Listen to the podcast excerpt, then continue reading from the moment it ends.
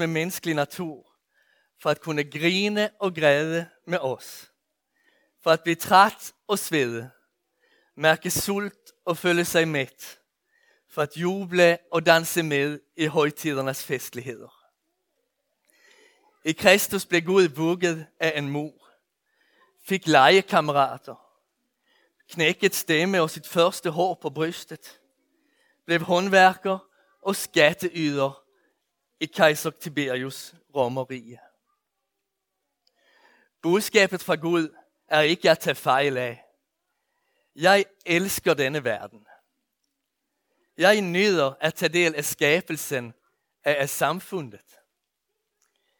Selvfølgelig var det en ydmygelse for Gud at påtage sig menneskelig natur.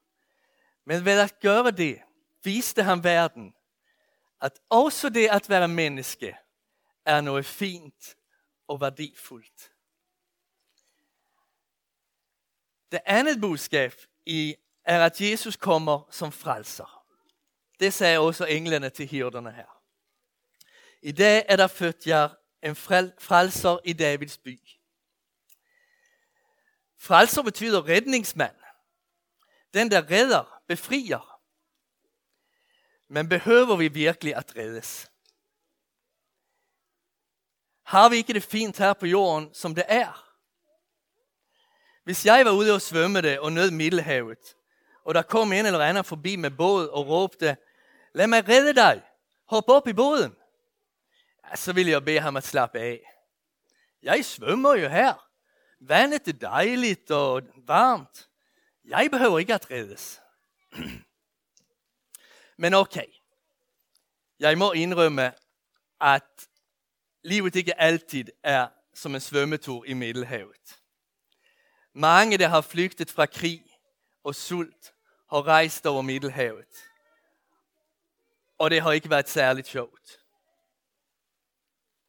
Så ja, hvis der kom en frelser, der kunne hjælpe dem og andre mennesker i nød, så ville det vel være udmærket. Det kan jeg sagtens leve med.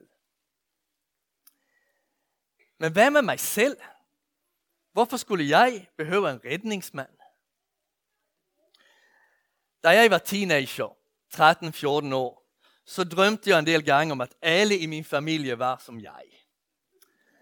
Ej, hvor roligt og skønt vi ville have det her hjemme, hvis alle i vores familie var som jeg. Sådan kunne jeg tænke. Men så kom også det dag, da det var mig, der provokerede konflikterne frem. Og var den, der skulle bede mine søskende om tilgivelse. Til sidst forstod jeg, at vi alle i familien havde mangler og svagheder. Alle var både gode og onde. Også mig selv. Og det var derfor, der ikke rigtig var ro på. Jesus kommer som frelser. Han er den eneste menneske, der består af 100% kærlighed. Og den kærlighed vil han give til os. Gud kommer til jorden for at give os sin tilgivelse og sit venskab. Så vi ser altså, at Gud giver os to budskaber her i jul. Han kommer til os mennesker i en spjættende lille baby og siger, jeg elsker denne verden, og det synes jeg, at I også skal. Her er så meget at glæde sig over. Så fortæller han, at barnet er verdens frelser. Og opfordrer os at tage imod ham som vores personlige frelser. I Betlehem svøbes Jesus og lægges i en krybbe. Næste gang vi læser, at han svøbes, lægges han i en grav. Jesus betalte en høj pris for at kunne redde os.